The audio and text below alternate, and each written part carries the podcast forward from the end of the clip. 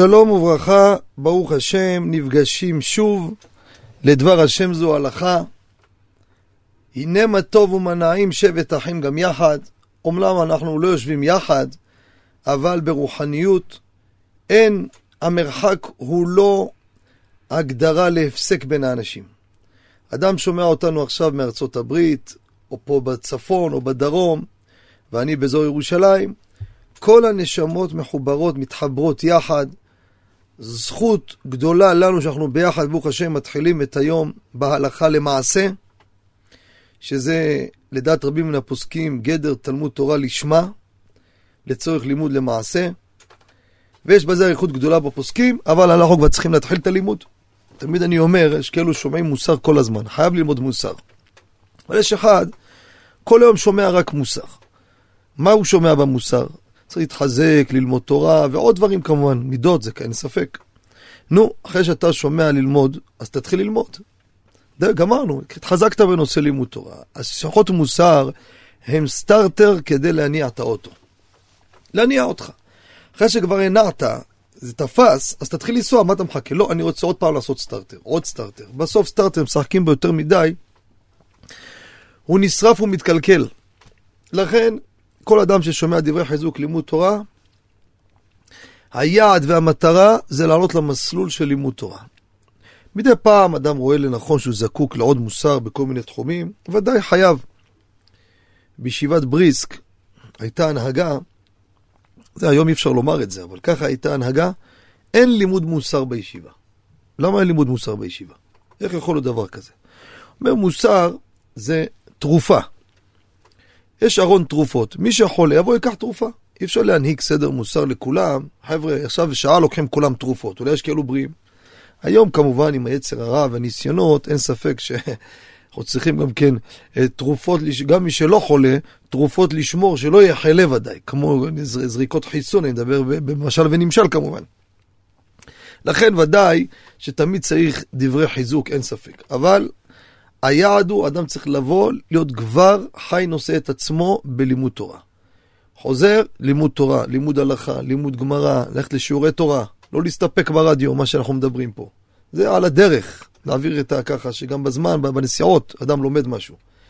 אבל אדם צריך, כל מאוויו, חוזר מהעבודה, ברוך השם, חזרת בשעה 4-5, לך תנוח כמעה, תאכל, תשתה משהו, שלום, כל טוב, יאללה, שיעור תורה, שעתיים, שלוש, לפי הכוחות. לא למדת, תתחיל שעה, שעה וחצי. עד שבעזרת השם, בעל בית צריך ללמוד לפחות ביום שלוש שעות. זה מינימום, זה היעד.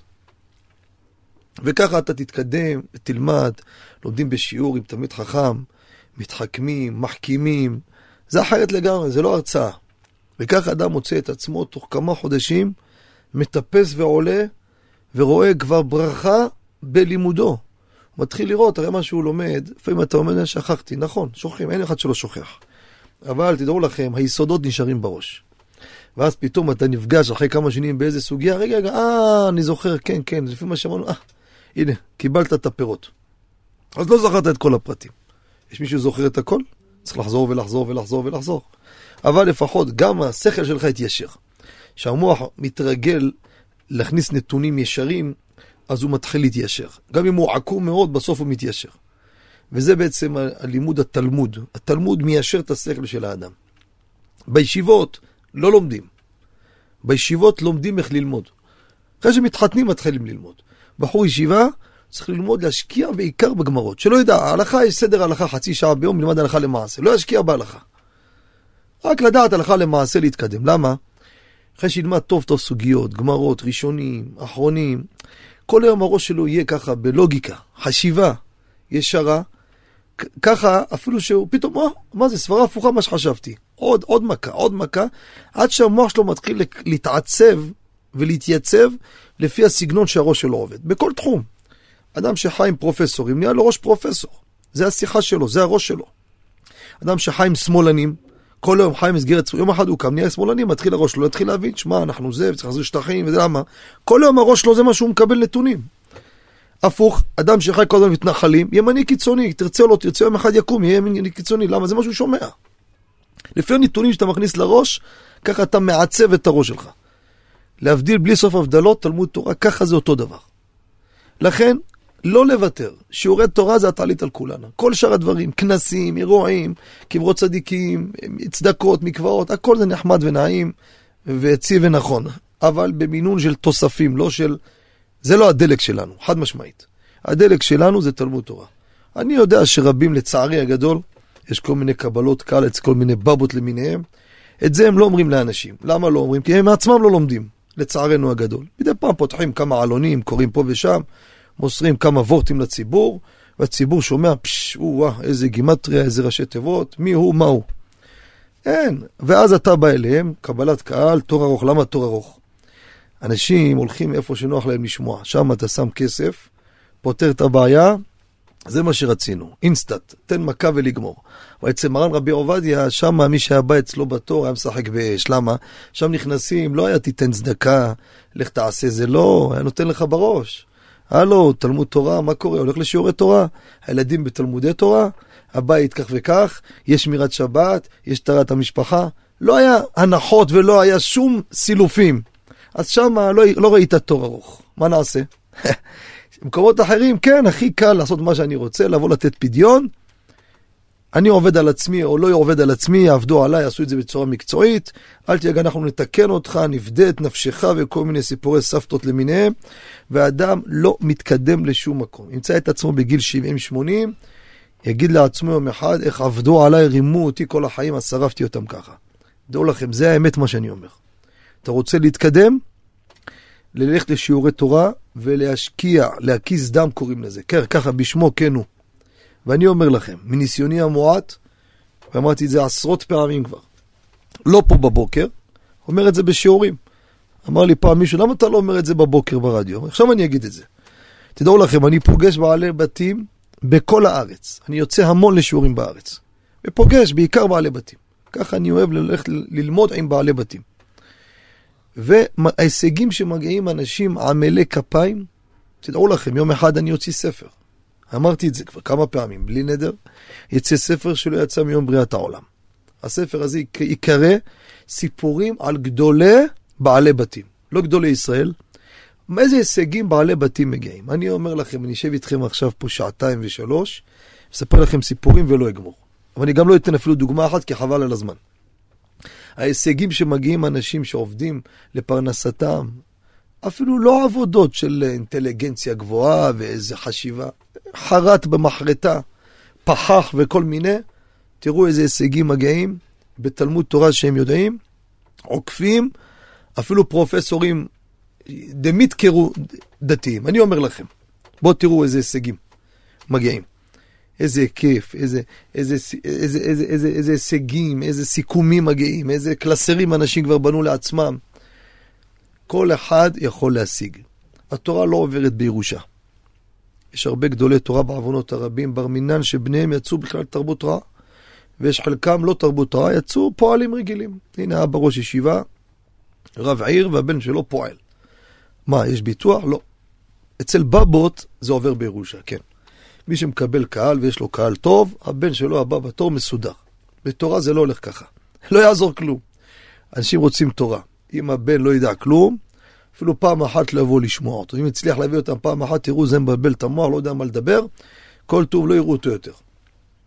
ולכן, כל אחד מאפס יתחיל וישקיע, לא משנה בן של מי הוא ומאיזה מגזר הוא. ימסור נפש, יפתחו לו שערים, יגיע להישגים שאי אפשר לתאר ואי אפשר לשער. חד משמעית. בסדר, מספיק עד לפה היום. נחזור עכשיו למסלול שלנו, לימוד ההלכה. אם מישהו פה כועס עליי שנגעתי במוסר היום, תסלחו לי. אני יודע שהפינה הזאת פינה הלכתית, יש חלק באים לשמוע הלכות, לא באים לשמוע מוסר. מוסר יש להם הרבה. אבל תרשו לי פעם ב... ככה... יש לי את הפריבילגיה מדי פעם לזרוק איזה מילה. שיעור הקודם נגענו בגדר של דבר יבש, לא, לא, לא, לא הקפנו את כולו, אבל נגענו לגבי כמה וכמה דברים, נגענו לגבי מוצרים שעוברים פרסטור, נגענו לגבי רסק עגבניות, קטשופ ועוד, דבש. עכשיו אני רוצה לנגוע, כמו שאמרתי, הסופלה. מה זה הסופלה הזה? יש מאפה, נקרא סופלה. אני לא יודע איך עושים אותו, אני לא מתיימר לתת לכם פה עכשיו מתכון של איזה קונדיטור שף, שף קונדיטור, אבל פחות או יותר מה מדובר. זה מאפה מסוים, שהוא עובר אפייה לא מאה אחוז, חד משמעית לא מאה אחוז, אבל הוא ראוי לאכילה, מה זה רוב בני אדם? כל בני אדם. ראוי. אתה אוכל אותו, רך, נעים, יכלת לאפות אותו עוד, והוא לא יישרף. עכשיו, למה עושים ככה? כדי שאני לוקח אותו, שם בו שוקולד, ואז שאני שם אותו בפנים, זה הולך כזה כמו עגול כזה, כמו כוס, ואז בפנים יש לך כמו שוקולד כזה, ואז אתה אוכל אותו עם, ה, עם השוקולד, וזה טעים, זה קינוח. זה בא בכבוד שבת קודש, בסוף הסעודה עושים קינוח. רוצים לקחת אותו, עשינו אותו לפני שבת, עם השוקולד, עם הכל, שם אותו על הפלטה. השוקולד הזה עכשיו הוא קשה. הוא קשה. כשנשים אותו על הפלטה, החום מה יעשה לשוקולד? ימיס אותו. לא מפריע לי.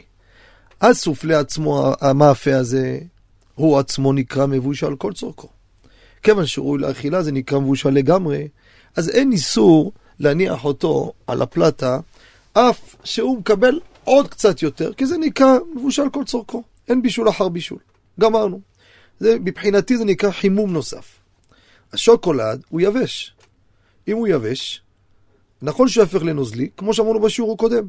כרגע מהותו מוצק, לא אכפת לי, ואז אני שם אותו, זה ייחשב אה, כדבר יבש, שעבר כמובן בישול או פסטור, ולכן יהיה מותר לשים אותו, מי שמקל על פלטה, גם על פלטה, ואין בזה שום בעיה. ואין בזה גם מוליד לדעת מרן, גם לרמה ש... שהשר מצד מוליד, מי שיראה את המשנה ברורה קטן ק"ה, כותב אם הוא לא זב לחוץ מותר, פה גם כן זה דבר נשאר במקום ואין בזה בעיה. אבל אם הסופלה הזה לא היה ראוי לאכילה, ואני דיברתי פעם עם שף קונדיטור, שאומר שלפעמים הסופלה עושים אותו שהוא קצת אפוי, זה לא ראוי לרוב בני אדם. כשנשים אותו עכשיו לתת לך אותו, אז הוא יקבל את הגמר שלו, אה, זה טעים. זה אסור בשבת. זה תעשו אותו ביום חול, אם אתם רוצים כזה, ברמה כזו, זה נשמע כזה רמה גבוהה, שיהיה ממש ממש טרי. זה תעשה אותו ביום חול. בשבת זה ודאי איסור גמור. עכשיו, אמרנו שגם ניגע בעוד כמה פרטים, אבל הארכנו מאוד היום, כדרכה של תורה. בפרט שהפינה שלנו היא פינה... היא לא כל כך קצרה, אבל זה דרכה של תורה, שאתה מתחיל, אתה עיף עיניך בו ואיננו. אתה עוד לא מסתכל בשעון, הופ, נגמר השיעור. מה נעשה? ככה זה שיעור לא של רבע שעה, של שעה, שעה וחצי, רואים את זה בכל השיעורים. ציבור גומר, איך יכול להיות נגמר שעה? לא יכול להיות דבר כזה. מישהו הזיז פה את השעון, ככה זה דרכה של תורה. כשאתה בא באהבה וחשק, הדברים הטובים נגמרים מהר. להבדיל בלי סוף הבדלות, הלכתם לבית מלון, נהניתם, פתאום דופקים בדלת, איזה בא, איזה, איזה פועל, מנקה, תפנו את החדר. מה תפנו? אתמול נכנסת, עכשיו נכנסנו. אדוני, מה חשבתם? דברים טובים נעלמים מהר. מה קורה להניח סמוך לאש, דהיינו פלטה למשל, דבר קפוא, יש עליו חתיכות קרח קטנות. כותב המנחת יצחק, חלק ט' סימן ל"א, נוחת אהבה, הרב אוירבך. כל אלו, אומר, אסור להניח אותו. למה? הקרח הזה זה דבר שלא מבושל. זה נוזלי, אתה הולך מבשל את זה. כמה שאתה מבשל את זה, זה בעיה של בישול. מאידך, הרב אלישיב בשרי עמוד רחץ, הרב פישר מאור שבת חלק ב' מכתב ג' אות א', הם אומרים, כיוון שהוא, אם הוא לא מתכוון, אלא רק לחמם את החלה, לא לייבש את הלחות. כיוון שהלחות בלועה באוכל, היא לא ניכרת, אומר לא ניכרת, אין בזה איסור בישול. הלכה למעשה, צריך לנער את הקרח מהחלה לפני שמניחו סמוך לאש. במקום צורך גדול, המקל להניחו כך, ניער ויש עוד קצת, יש על מי לסמוך לגבי הדבר הזה. אנחנו מתקרבים כבר לסיומה של, של התוכנית. שיהיה לכולם יום טוב ומבורך, בעזרת השם, מחר נמשיך וניגע בעוד כמה וכמה פרטים. תודה רבה וכל טוב.